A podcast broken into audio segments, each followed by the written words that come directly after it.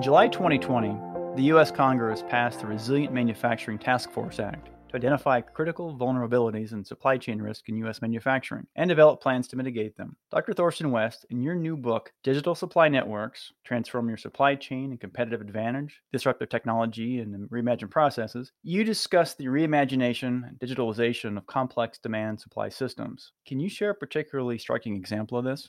Absolutely. Uh, happy to, Jeff. And thanks for having me today. While digital supply networks are a relatively new concept, I believe, a great example of, of a company that accomplished that is, is, in my opinion, Amazon. They really redefined customer centricity and are really digital first. So much so that today, when we think of customer expectations of next day delivery and great customer service, are often referred to as the Amazon effect. And they accomplished that by really having a digital core that utilizing technology, but with a vision of, of how to deliver customer service and making sense of digital supply networks is what we'll be exploring in today's conversation. Welcome to the Knowledge Institute podcast, where we talk with experts on business trends, deconstruct main ideas, and share their insights. I'm Jeff Kavanaugh, head of the Infosys Knowledge Institute, and today we're here with Dr. Thorsten Wuest, assistant professor for smart manufacturing at West Virginia University, recognized as one of the 20 most influential professors in smart engineering by the Society of Manufacturing Engineers. Thor is a global authority who has shaped and defined smart manufacturing from the start.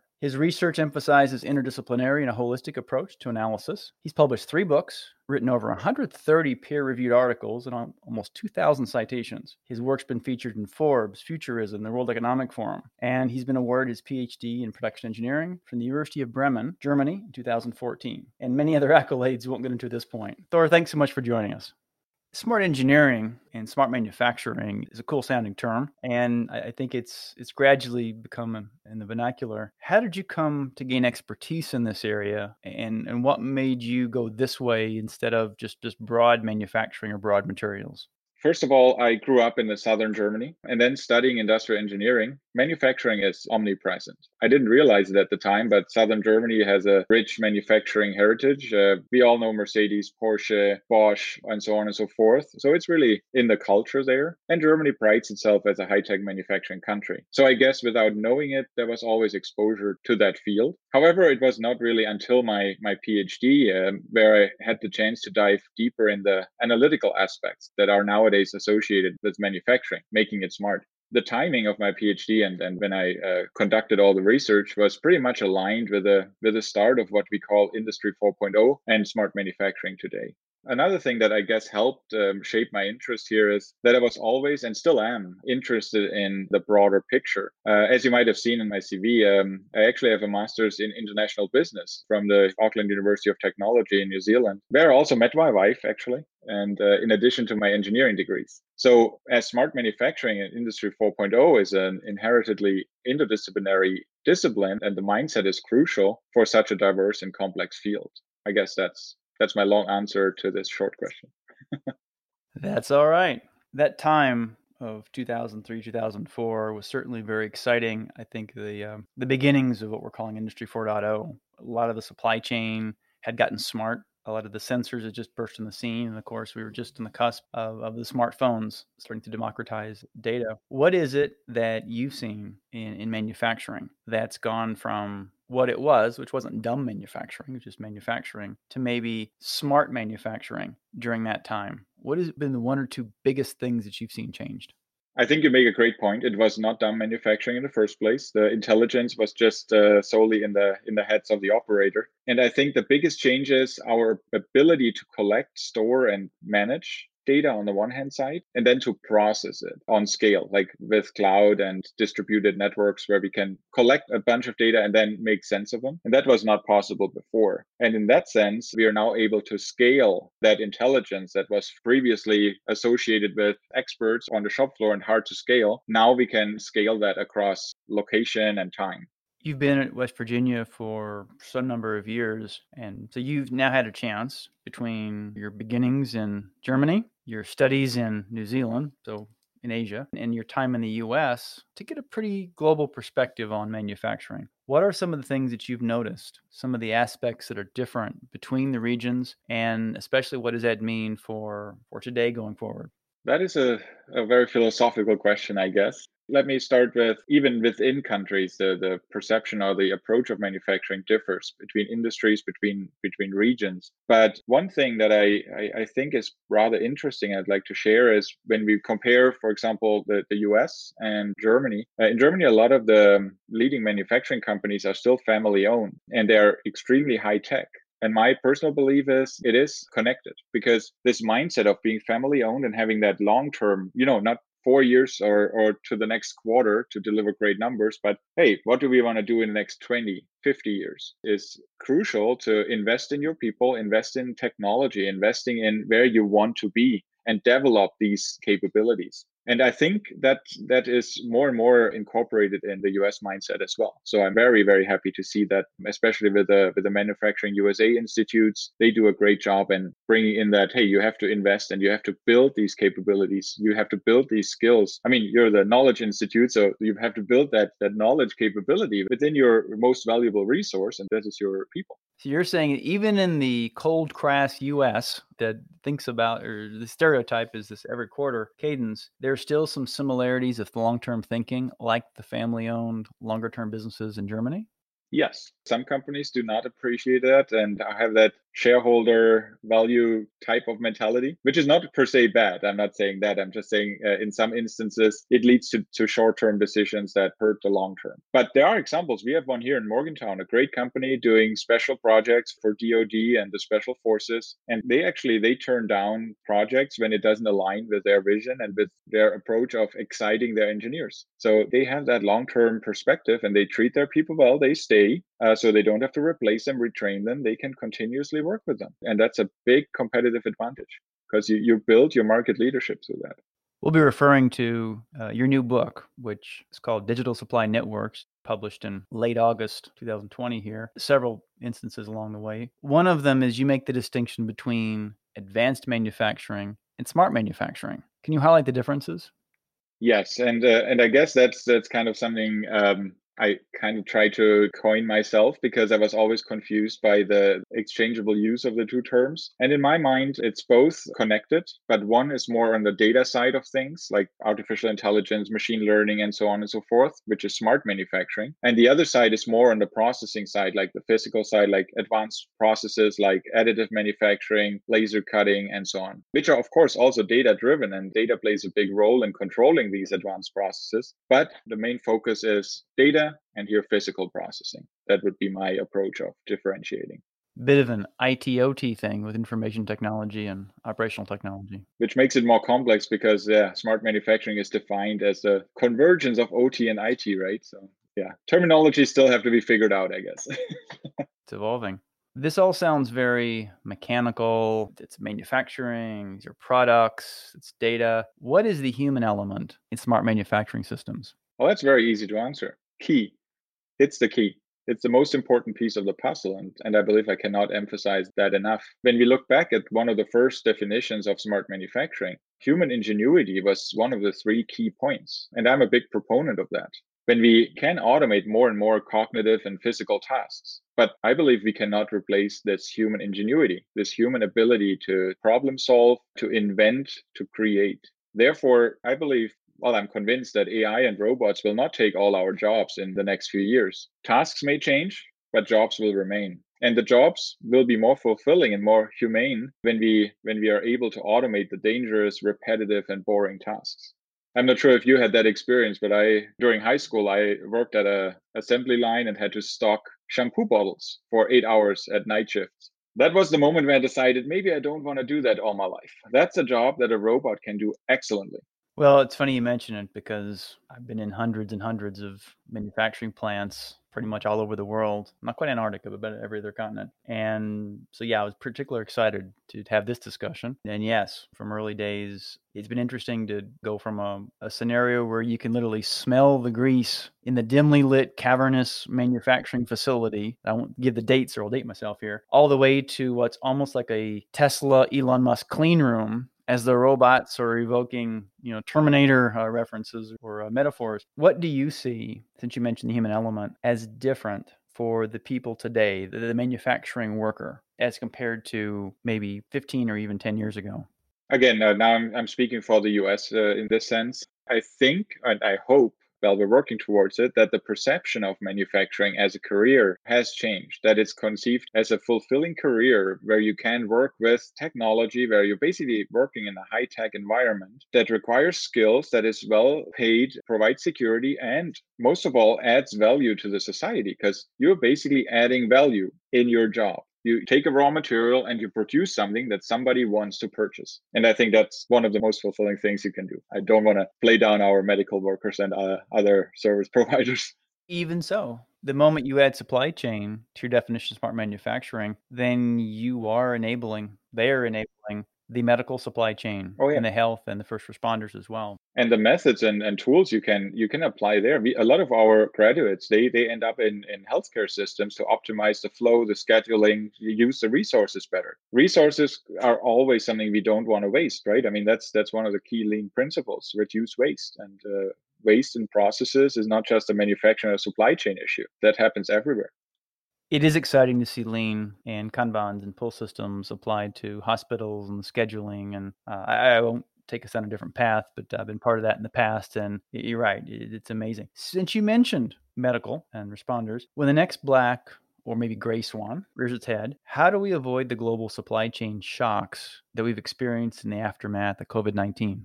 Well, I believe critically looking at how we do things today will be a big part of that, right? We saw that uh, our supply chains were not as resilient and agile as we, we hope to be, uh, even for critical products like PPE pharmaceuticals and so on. And when we think in the future, we have to see, okay, how could we mitigate that risk better? And I believe, and I guess that's also the message of our book, even so written before COVID, it's probably now more timely than ever. How can we increase the transparency, visibility of our supply networks, which includes two sides. One's the transparency and visibility that allows us to, to predict disruptions. Black swan events are uh, inherently hard to predict, obviously. So, in that sense, the transparency that allows us to rearrange our supply network using other other sources using different nodes uh, local suppliers and and retool suppliers. But we need to know where these capabilities are. We need to know how to reach them and we need to do that in a on near real time. And there the digital core becomes essential that we are able to exchange data and understand the data that is exchanged based on semantics and, and the right formats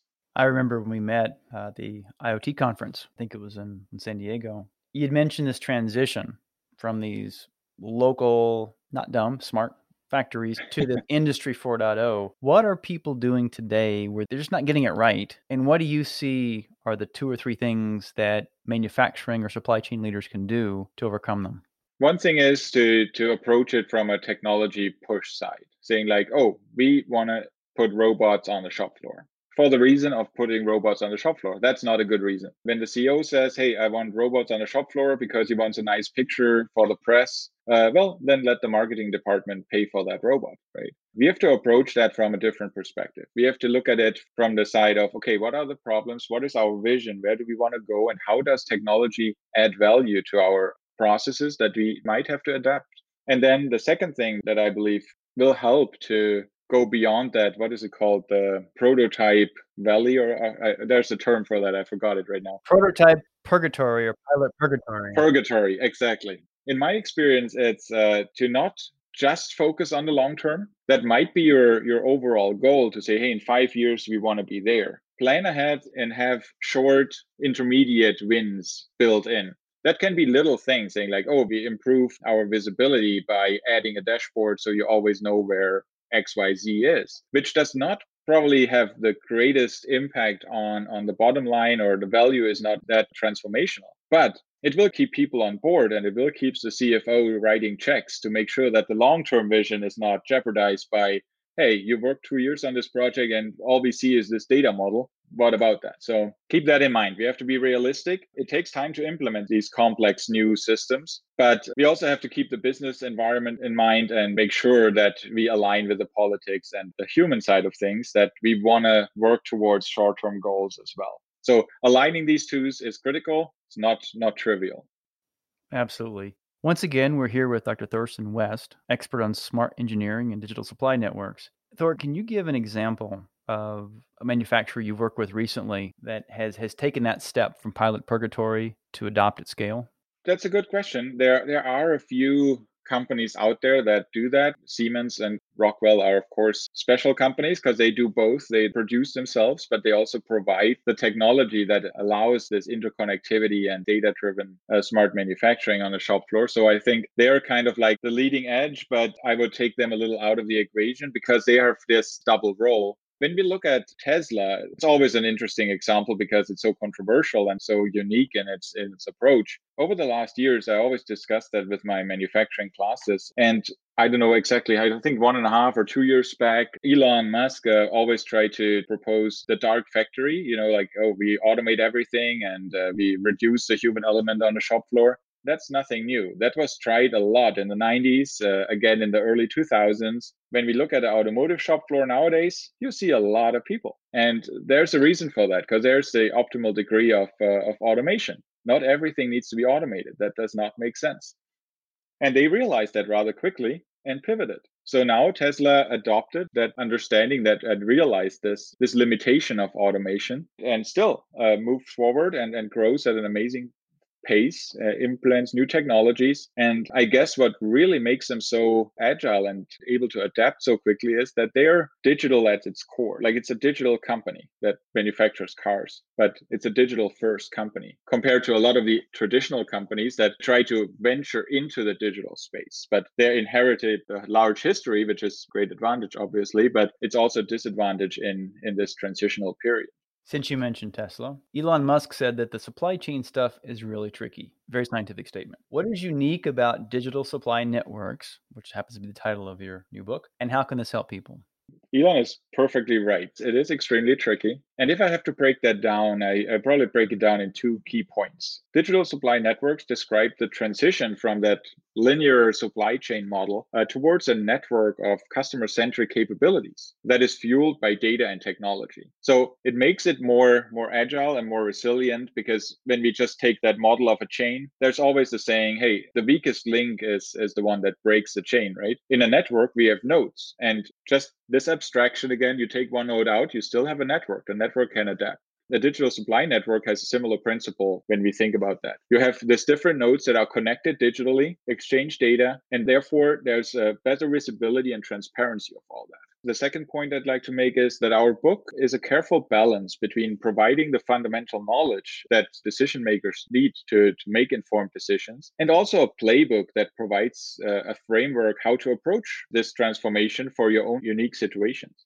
especially aligning your tactics and strategic goals. And again, I, I, mentioned that before. I want to just make sure that that's very clear. Digital supply networks are, are not pushing technology, but we understand that technology is necessary to realize the capabilities, to, to fulfill these customer centric capabilities. Do you think that the supply chain is on a scale of zero to 100? I mean, zero to 10, one to 10. Where do you put the digitization or digitalization of supply networks? If, if one is all paper based or smoke signals and 10 is fully digitized, where do you put the global supply chain? Anywhere between zero and 10 because there's a huge diversity in, in supply chains, I guess. We see that from industry to industry. When we work with automotive suppliers, they all have their ERP systems connected. They have the same CAD systems than their OEMs because they're large OEMs that basically demand their supply chain to follow their lead. On the other side, we have as you said, the smoke signal type of supply chains, where the truck driver gets a piece of paper signed, they scan it, they send it half across the globe to have somebody type it in a database, literally. And that happened last year. It's not from 10, 20 years ago, and then send it back. Everybody knows that this change of medium is introducing errors, and not even to speak of the speed, how data is collected and can be analyzed. So I guess I cannot really put a single number to that. It really depends. But unfortunately, in average, I guess it's around a six. So what you're saying is, for the stats nerds out there, that it's a wide standard deviation, even though it's in the right direction. Exactly. Which, as Six Sigma aficionados will know, that CPK, that variability, can get you in the end as just as much as the defects. that is very true. What's the economic case for digital supply networks? Evolve or get extinct, to be frank. so it's more than incremental; it is existential. Yes, in in my mind, yes. Can you share a, a, few hard metrics or interesting benchmarks or rules of thumb that you've come across in smart manufacturing? Hard metrics are always hard, uh, hard to share. Two of the co-authors of our book are from Deloitte Consulting, and they worked with countless Fortune 500 companies and smaller companies towards transitioning towards a digital supply network. So the business case is there, I believe. Second, when we take the current COVID 19 Black Swan event, we could see that companies that more closely resemble this uh, digital supply network vision with a heavy emphasis on the digital core, again, Amazon, Tesla are great examples, they fared significantly better than the less agile, less resilient competitors out there again, Amazon is in a special situation because, of course, with the lockdown, people ordered like crazy. So the industry, we have to count that out. But uh, when we think how they use AI vision systems to track their operators and make sure that they socially distance and trace their connections, that company can do that because they built Echo. They have AWS. You know, they have the capabilities, and these capabilities create opportunity to react and then stay in the market and grow stronger while others struggle. Capabilities create opportunity. Nice.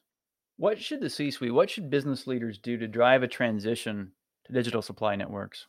First, don't fall in the trap to just push for a certain technology because you read it in Forbes, you read it in the MIT Technology Review, and think, hey, we need AI because the others are doing it. Again, stressing the picture of the CEO shaking a robot hand. Talk to your shop floor operators, talk to your production planners, talk to your supply chain managers, what they struggle with, what they observe and then build that vision. Think about both tactical, like the short term objectives and struggles, and the strategic vision uh, in terms of value and measurable goals. I guess that's uh, it has to be said. It's pretty common sense, but we can't uh, repeat that often enough. Do not expect that everything goes as planned 100% from the start. This is an organizational learning experience things will go wrong. It, this is complex stuff. Like you can't expect the project to always uh, adhere to the timeline that everything works from the start. Fall down, stand up, do it again, learn from it. And don't be shy to get help. Partner up with startups. Startups are seeking partners where they can get first revenue and get data and show their capabilities. Uh, work with academia we always like to help and, and get practical examples and data sets to test our theories. And consultants, I mean, they have experience from different industries in that, and they can help to at least facilitate the vision and change. And remember, I think for the C suite, that's key. Remember, we are running out of excuses like we didn't know extremely fast. As of the time of this podcast, a couple months prior, in the US, the Congress passed the Resilient Manufacturing Task Force Act to identify critical vulnerabilities in the supply chain. How will this help supply chain risk in the future and plans to mitigate these risks? First of all, I, I, was extremely happy to see this materialize. Manufacturing capabilities are crucial for the well being, long term stability, and security of this country. So that is a big step to be recognized from the leaders of both sides and both the Senate and the, the House. That's great. There's a commitment to manufacturing, and that includes supply chain, obviously. This is the first step, I believe. I'm excited to see this broad support again. It will address some of these issues that the COVID crisis exposed, but they lingered around for a while. COVID just exposed them. So it's it's not that everything was golden before. It just it worked somehow. On the, the other side, there has been some great work being done on documenting, for example, defense supply chains. Because of course the DoD is maybe a little bit more attuned of potential threats to the sustainment of their capability to defend our country this current crisis just made that more visible to the broader public and that's a good thing that people people now talking about it and probably appreciate the factory close by a little bit more than they did in the past from policies in the shop floor to superheroes if smart manufacturing and digital supply networks provide a superpower and you know i had to do this with your first name being thor what is that superpower that you think about that digital supply networks or smart manufacturing provides a business? Maybe Superman's X-ray vision, because he can see through the fog and and see see a bunch of data and, and take the right conclusion from that. I'm still trying to envision you in the, in the Thor suit. well, the hammer is probably not the right tool to fix the supply chain issues at that point. that's what when you're frustrated about your supply chain. yeah, that's right. Are you an optimist or a pessimist? trying to be a realist, but uh, venturing on both uh, optimist and pessimist areas at times. I guess I, if I choose, I believe I'm an optimist overall. And apparently a talker, I can't answer that with one word, I guess. That's right. What are books or people that stand out as significant influences? Obviously, I have many people in my network that influence me greatly, both personally and professionally. But when it comes to books, um, I say Heinlein, specifically Starship Troopers and Stranger in a Strange Land, and also Huxley's Brave New World, and especially Brave New World Revisited, which are still influencing my mindset quite a bit. What online resources do you recommend for further learning? I personally am a huge Wikipedia nerd, despite having my account locked for, for adding the friends quote to the Unagi site as a student. I, I literally can get lost reading from page to page, like from medieval battles on the one side to pink dolphins in the Amazon to famous uh, New Zealand rugby players. I can I can spend quite some time there, and I'm mindful of that not to open it too much.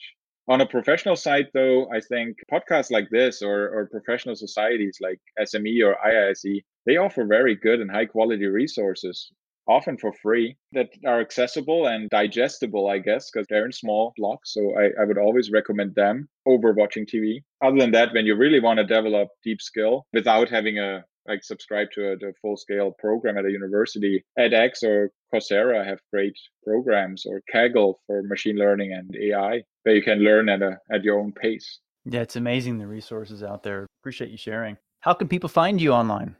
Well, you can check out my personal site, which is basically my first name and last name.com, where there are many resources and links to our papers, videos, articles, and so on.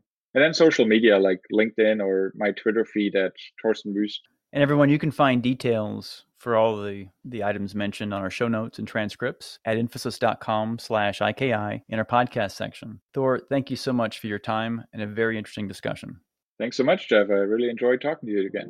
Everyone, you've been listening to the Knowledge Institute, where we talk with experts on business trends, deconstruct main ideas, and share their insights. Thanks to our producer, Catherine Burdett, Carrie Taylor, and the entire Knowledge Institute team. Until next time, keep learning and keep sharing.